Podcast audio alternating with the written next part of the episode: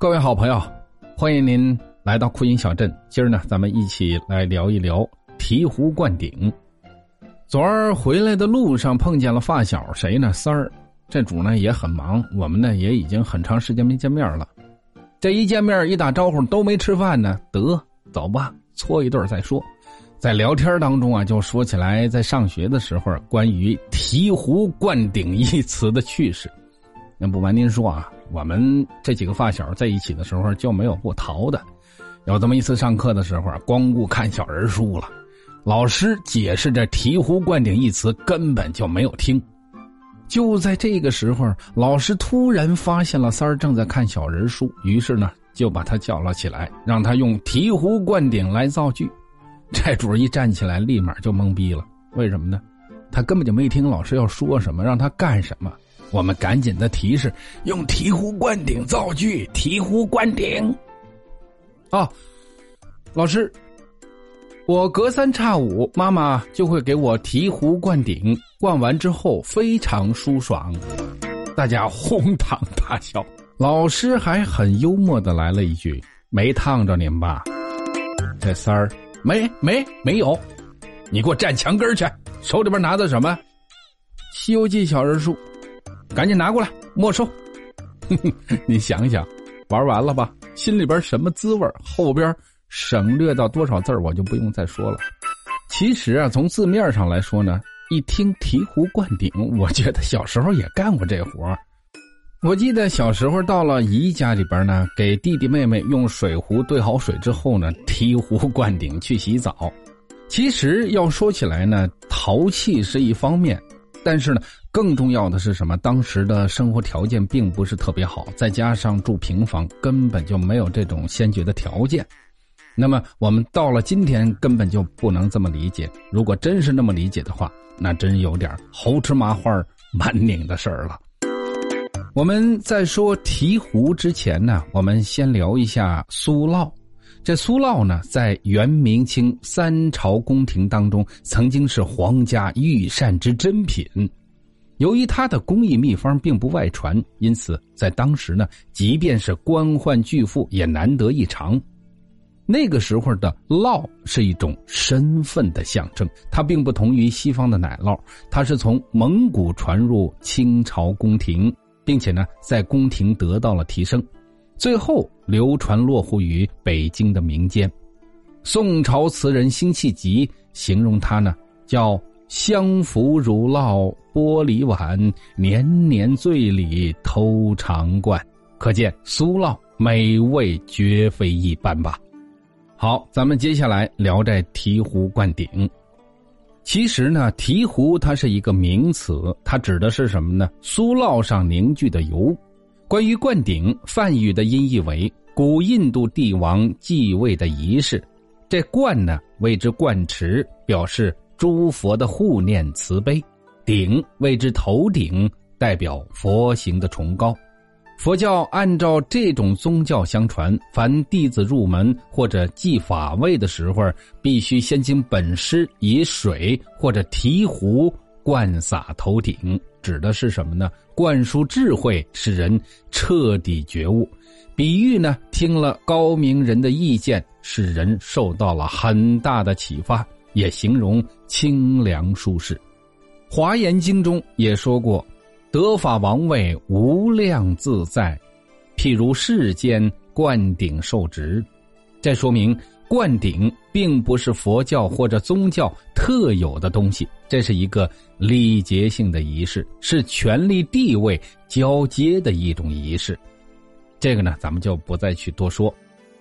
在《涅盘经》中这样写道：“从牛出乳，从乳出酪，从酪出生酥，从生酥出熟酥，从熟酥则出醍醐。”在醍醐呢，是五味之中最上乘的美味。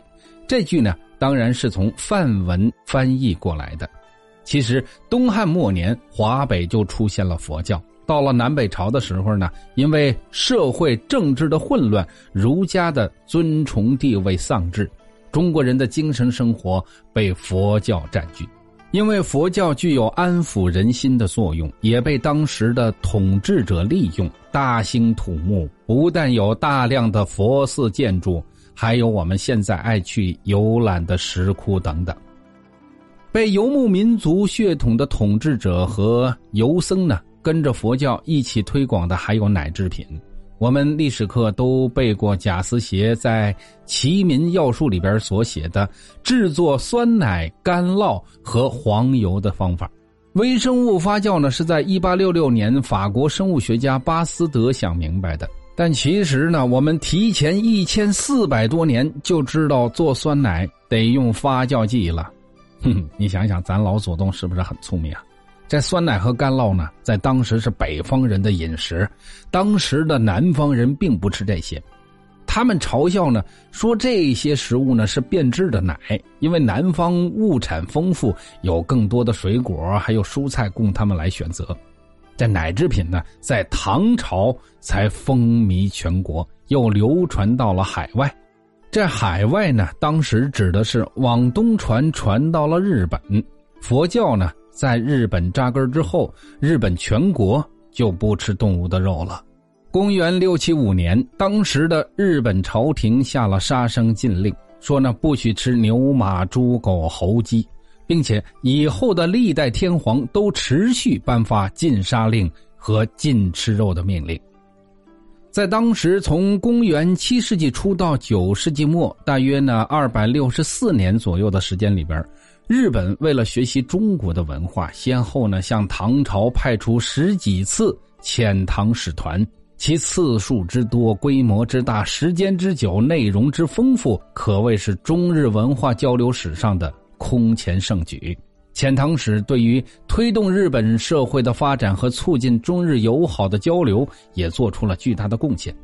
所以呢，在当时，日本贵族蛋白质的来源就主要依靠遣唐使。带回国的乳制品，而且呢，相传这乳制品具有壮阳的效果，所以呢，贵族之间很流行啊。日本八世纪初编纂的大宝令中这样记载：宫中设有乳牛院，乳牛院制造出被称为酥的食品，而贵族把酥当作药服用。朝廷还让诸侯国设乳户，把挤出来的牛奶做成酥，在十一月前进贡给朝廷。那说到这儿呢，可能有人问了：日本也有朝廷啊？那可不，日本也有朝廷啊。这朝廷指的是什么呢？指的是中国、日本等汉字文化圈国家在封建社会下被亡国。诸侯国拥戴为共主，共主建立的统治机构的总称，在这种统治制度下呢，共主通常被称之为皇帝，朝廷呢是指君主接受和朝见处理政事的地方，也用作君主为首的中央政治机构和君主的代称。咱们翻过来覆过去，又说到这醍醐，它到底是个什么鬼呢？也是在唐朝，“醍醐”这个词呢，因为大唐三藏法师翻译的经文，而在汉语里边广为流传，引申为本质、精髓的意思。而作为吃货，更关心的是什么？这醍醐到底怎么做的？赶紧说！元人呼思慧所做的《饮膳正要》中这样写道：“牛乳中取茯苓，熬而为酥。”取上等酥油，约重千斤之上者，煎熬过滤净，用大瓮储之。冬月取瓮中心不动者，谓之醍醐。这种做法呢，在现代的东西方奶制品当中，类似的还没有出现过。唯一的一个原理，有点像什么呢？有点像山西老陈醋。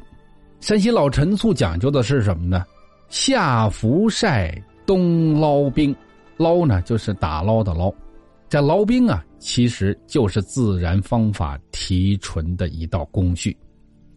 在李时珍的《本草纲目》里边也这样写道：“醍醐出苏中，乃苏之精液也。好酥一旦有三四升醍醐。”他还引用别人的说法说呢。在苏中，盛冬不宁，盛夏不容者是也。还说道：做烙时，上一重凝者为烙面，烙面上其色如油者为醍醐。熬之极出，不可多得，极甘美，用处亦少。曰：醍醐乃烙之浆。其中《本草纲目》对于牛乳的描述中，诗称其为。仙家酒，名医李时珍的这首诗流传甚广。原文是这样的：“仙家酒，仙家酒，两个葫芦成一斗，五行酿出真醍醐，不离人间处处有。丹田若是干枯时，咽下重楼润枯休。清晨能饮。”一生于返老还童，天地久。咱们从元朝和明朝的文献不难看出，醍醐就是从牛奶当中提炼出来的，产量非常低，就像油一样的东西。如果说从提炼的角度来考虑呢，也有人说这醍醐啊就是酥油，只不过呢，这酥油在低温的时候它是凝固的。你还甭说，不知道您有没有了解啊？这打酥油可是个力气活要把这新鲜牛奶倒进齐胸高的酥油桶里边，微微的发酵一下，然后呢，用一个下端做成方形版的木棍上下的运动，几乎呢要打上成千上万次，这酥油才能从奶中分离出来。说到这儿呢，又想起来骑行西藏的那段生活。在当时藏区呢，好的酥油吃起来是绵绵的，不好的酥油呢就稍微的带着那么一点苦和麻。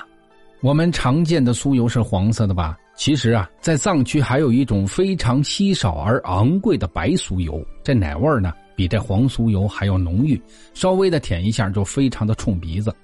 而蒙古族的方法类似于藏族，不同的是什么呢？这牛奶要发酵成酸奶，再打酥油。这第一道出来的是一种糊糊状的白酥油，这白酥油再熬去水分之后呢，得到的才是黄酥油。这个顺序最接近《涅盘经》的描述。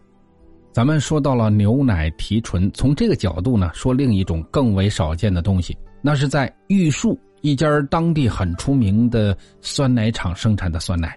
打开这个酸奶盖，这上边有一层厚厚的黄色的蜂窝状的奶皮。这下边才是凝固的酸奶，就像布丁一样的那层厚奶皮。接下来单吃，嘴里边略有一点扎口，没有酸味不油不腻，越嚼越香。如果说您是非常爱吃奶制品的人，您一定会明白，这种顶级的愉悦，不亚于醍醐灌顶。但是呢，在一桶酸奶当中啊，只有一层厚奶皮。这酸奶把这奶皮包裹起来之后，口腔里边的奶香就有了层次，吃酸奶的乐趣也婉转的拉长了。咱们话题再回来，随着历史的发展，到了宋朝末年，对于奶制品逐渐的冷淡起来。因为什么呢？汉族人对于奶制品从骨子里边就有点不太喜欢。当时宋朝的中心是在东南部，游牧文化的影响最弱。二太人的王朝呢，又是汉朝的仇家，奶制品是蛮夷和敌人的标记。到了元朝的时候呢，奶制品才复兴，酸奶传到了云南汉族和其他的民族。到了明朝，奶制品又被排斥起来。咱们就拿日本人来说，日本人在当时吃奶制品呢是哈糖兴起的，对于唐朝的向往减弱之后，他们也放弃了这种食物。中国九十年代有人一度造谣说呢，日本人通过全民喝牛奶，个子已经比中国人高了。其实啊，日本人跟中国人也是一样的，很多人一喝牛奶就会拉肚子。只不过呢，后来东亚人的蛋白获取更明智的投资在了豆子和鱼上，这些历史问题到现在依旧存在，没辙。我们今儿呢就先聊到这儿了，回头见吧，朋友。